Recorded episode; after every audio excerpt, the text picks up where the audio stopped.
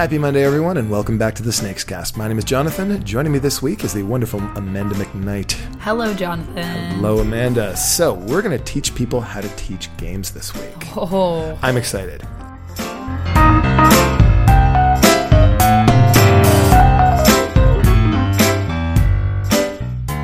How, how long have you been doing the whole teaching games thing? Since before you worked at Snakes? um, I mean, I used to come into old Snakes and Lattes and teach people games as like a guest, and I also used to recommend games to people at Snakes and Lattes before there were two locations. I, d- I used to the do that at game stores too. It's like you can't turn it off. Yeah, no, I mean, when you know things about games and there are people standing there being like, What should we do? I don't know what to do. It's like, well, you could do this. I really love this. Or like, what do you like? You just you want to help. Yeah, exactly.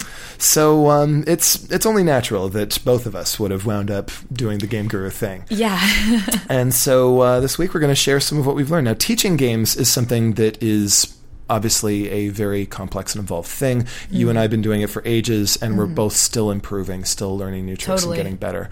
So we're going to share what we uh, what we've learned with you. It's also a thing that can be very intimidating for a lot of people, which is basically why you and I have job security. yeah. Uh, so many people are afraid to read rule books and teach games and stuff. Yeah. But uh, we're, we're going to give away a little bit of the game here. And uh, I'm going to start with some stuff that you need to do before you do your teach. yeah, very important. So, first thing, pick the right game.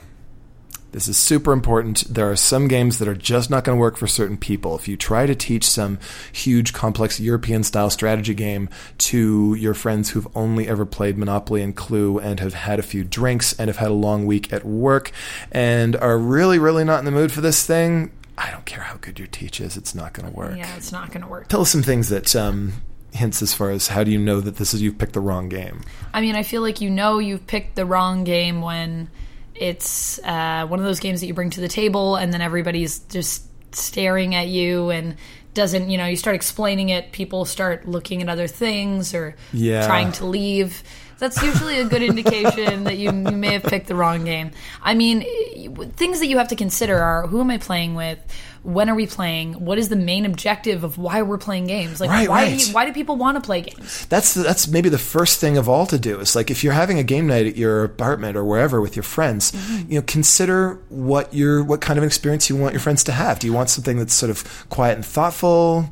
Know, do, you want, do you want something where you're all going to be yelling at each other? Do you guys want to learn more about each other? Do Yeah. you guys already know each other really well and you want to show that off? Mm-hmm. Do you guys want to show how strong of a group of friends you are? Do you want to work together? Do you want to work against each other? Wanna kick because each you guys other's are, butts? Yeah, like what are you? What is the main objective? And it's it's interesting because I feel like that really comes f- a thing that we have garnished from working at Mm-hmm. the uh, the cafe um, because it's one of those questions that inherently kind of comes up at the wall when you're when you're interacting with guests, where a lot of people don't really know why they are interested in a game, and it's just about finding out like what did you guys come out here to do tonight? Like, do you guys like the obviously the underlying thing is you're probably playing games because you want to have fun. yes, everybody Yes. wants a fun game. Everybody wants to have fun, but uh, at the end of the day. What what is that for you, right? Mm-hmm. What is that for your group, and where are you playing, and how much time do you have? Mm-hmm. These are all questions that you need to answer first. Exactly, and uh, and that's all before you start teaching it. Yeah. Um, and another thing too is that once you've made your choice, once you decided what you're going to put in front of your friends, uh, next thing you want to do is establish expectations. Yeah. Make sure they get a sense of okay, this is what we're going for here. This is going to be something that's loud.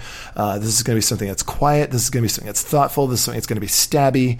We're playing Twilight Imperium. We're going to be here for like three hours. Um, it's going to be epic. yeah, it's going to be massive. it's going to be a slow build, and then we're all going to go insane. Like, yeah, you know what I mean? sprawling, massive, epic space opera thing. You know, settle in. You know, get lots of snacks and stuff. Uh, make sure people are in the proper mood for it. You know, put some science fiction soundtrack music on in the background. Yeah. I mean, uh, we played uh, Dead of Winter recently. My boyfriend Hmm. and I, and um, another another snake, Amy, um, and uh, we were playing, and we put on the Dead of Winter soundtrack that's on YouTube. There's a really Oh, good cool. soundtrack if you like Dead of Winter on YouTube, and occasionally there are just like little like zombie sounds in the background, and it's just a landscape of snow. We like dim the lights.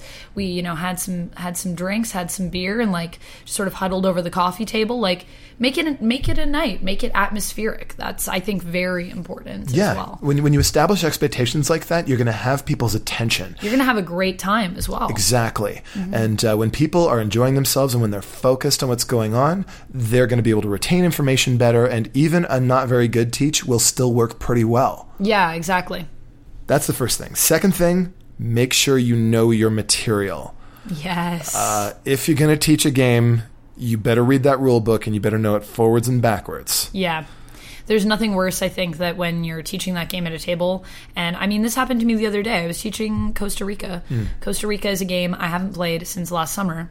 Um, people were like, Do you know Costa Rica? Uh, no one knows this game right now. And I was like, uh, Yeah, I do, but also haven't played it in a year. So I went over to the table and to manage their expectations like just so you know I haven't played this in a year so uh, i'm going to peek at this rule book for a minute and then i'm going to teach it to you. But there's nothing worse than when i'm trying to explain it from here and then also remembering things as i'm teaching it being like yes you do this. Wait no you don't. That's no one likes that Fair enough. But again, you've sort of established that expectation in that case in the first place. Yes, And my yeah. guess is that that table of guests were probably fairly forgiving. oh of course yes They, no they, they, had they a would, great they would have been cool about it. They enjoyed it. One of them had been to Costa Rica, so that's why they picked the title. Nice. Hmm. And so they actually, I think, had a really fun time playing the game, um, and were mostly just chortling with me at my my like, oh, I don't really know what I'm doing, but normally I do. Uh, but then there's this also this idea, right? Of if you if you're teaching something that's like Costa Rica, not as big of a deal if you don't know it. The other thing is, you know, knowing the title yourself. Is it something that you can get away with? Not knowing one It's or two true. things. Costa Rica is a pretty simple game. Twilight Imperium is not. No, if you don't really know that game very well, you shouldn't try to teach that. Yeah, you've uh, if you're going to be looking up rules every five minutes, then it's going Yeah. to slow the experience down for everybody. That's already going to happen anyways, just from you playing Twilight. Imperium. Pretty much, yeah.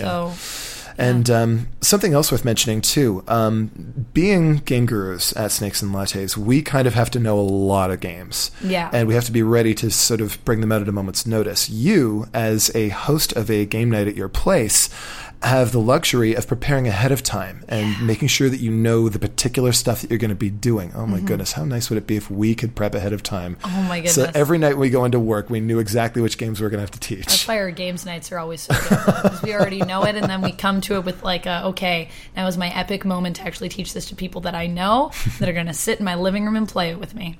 So yes, you have so much time in, and you should really make sure that you're reading that rule book, watching any videos that you need to help you. Oh, yeah. do whatever you can. YouTube is your friend. Oh, of course, There's of course. a lot of really good resources out there. Um, if if text is something that you have difficulty grasping, and you would not be a rare case because Mm-hmm. text is a pretty bad way to convey how to play a game. Rule books aren't always badly written, but even when they're well written, text can be a really really difficult way to get this. So Yeah. yeah, those those resources are out there. Definitely use them. Ghost playthrough. That's always my one of my favorite ways to do it. Set up I- the game and play it against Right, right. myself Set and two yourself. others of me. Yeah. Um, my favorite YouTube channel for this is called Watch It Played.